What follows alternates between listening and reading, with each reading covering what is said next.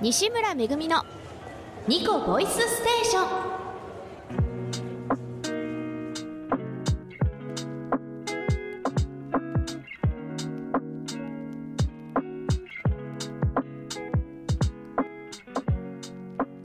改めましてこんばんは。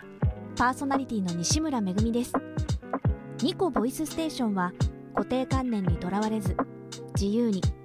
時に不自由を感じながらも生き生きと自分の人生を生きる。そんな大人たちの声から人生哲学を探求していく番組です。いつもはこちらでゲストの方をご紹介いたしますが今回は2021年のニコボイスステーションを振り返ってこちらの番組のパーソナリティである西村めぐみのお話をしていきたいと思います。声優ナレーター俳優そしてラジオパーソナリティとして活動している西村めぐみ。彼女にとってこの2021年は一体どういう年だったんでしょうか？ラジオ番組が始められたっていうのはこれはほんまにこの1年の中ではでかい大事件でしたね。私の中では。声の仕事をしてる身としましては一番やっぱりこう憧れのものと言いますか私の憧れは多分、まあ、言うてしまえばしょぼいかもしれないんですけどもこうやっぱねあの声優っていう仕事を知った時に今ほどあの声優さんのこうメディアへの露出っていうのがやっぱなかったんですよね。でその中で声優さん自身のことを知るっていうことができるのがラジオだったんですよ。だからラジオをその声優さん好きな声優さんのラジオ番組を聞きながらこう声の仕事ってどういう人たちがやってるんだろうとかどういう世界なんだろうっていうのをすごい楽しみにか自分の中にない世界を教えてくれたのがラジオだった気がしますね。あのー、思い浮かべてました自分が声優としてこう職業を名乗れるようになった時に自分自身の番組が欲しい。なぜなら憧れの声優さんが自分の番組を持っているからみたいなあの本当子供ながらな憧れの世界だったと思いますね。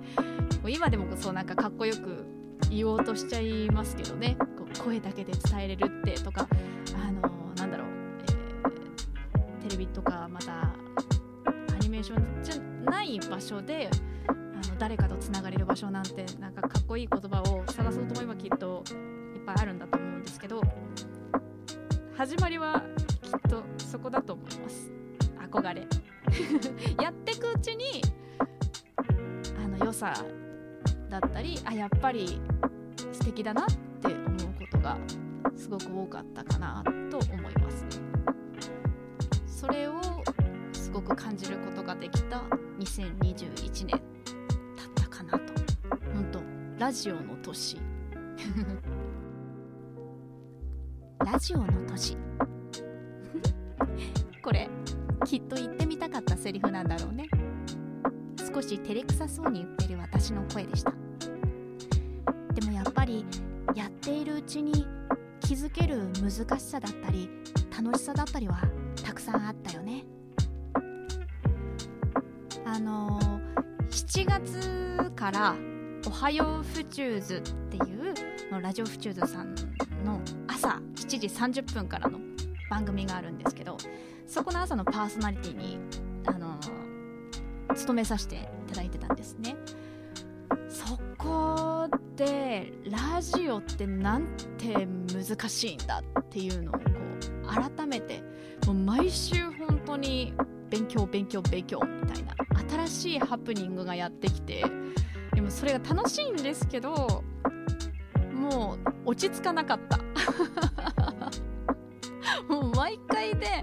何かとトラブルがあってなんだろうね嫌だとかじゃないんですけど本当にあの自分の対応力のなさに本当毎回無力感を感じてた。本当ねあの一緒にパーソナリティを務めてくれたりなちゃんには毎回迷惑かけてばっかりだったねって思ってます。生だしあと私が知らないんですよね。あの府中という街を。なんかそこを知っていくところから始めなきゃいけなかったっていうのはかなりあのハードルが高かったんですよね。私の中ではね。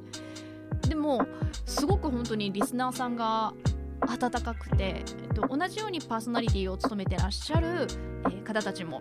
えー、すごい支えてくださって本当だから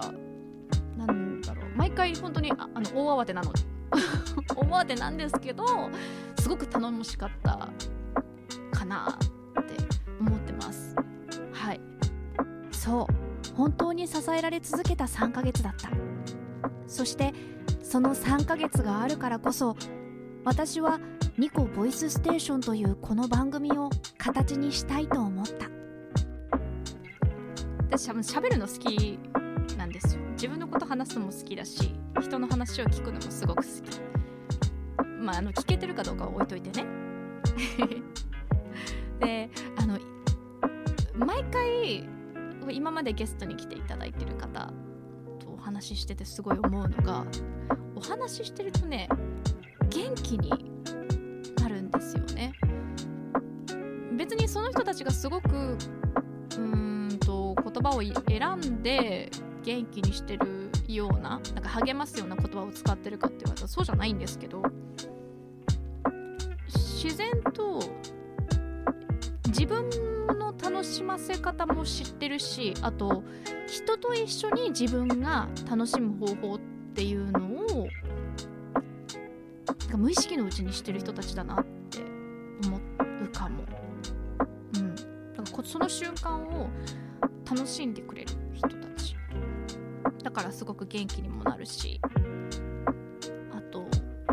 編集作業ってめちゃくちゃ大変なんですけど これただの愚痴ね。でもあのもう一回お話を聞いてる時に私がまた元気になるっていうねこすごい不思議な番組作ってるよなって思いますね。あとえー、なんだ生じゃないから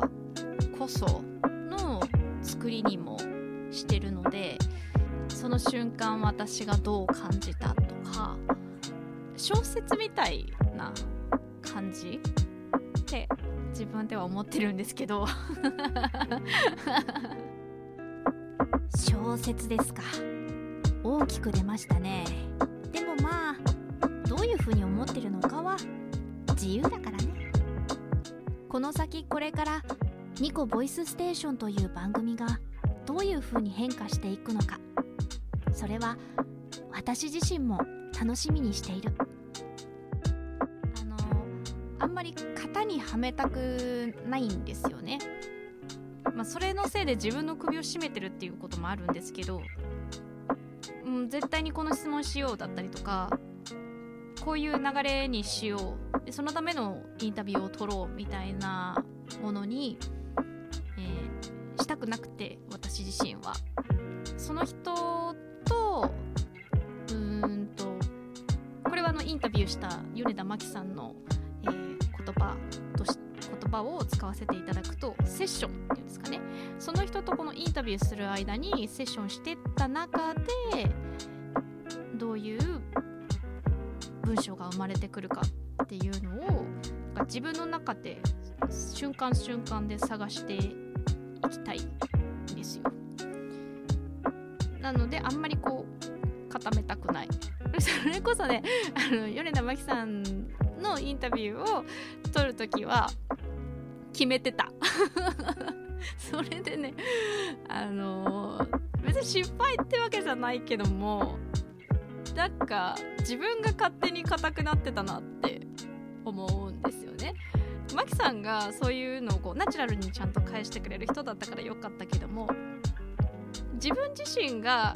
硬く話を聞くとそりゃね返ってくる言葉は硬くなるじゃない？私があんまりこう硬い言葉を求めてないって言ってるのならなおさらこらっていう感じだよね。ナチュラルにナチュラルに。そう。その人だからこそ生まれる言葉をこれからもお届けしたいし私自身が聞きたい。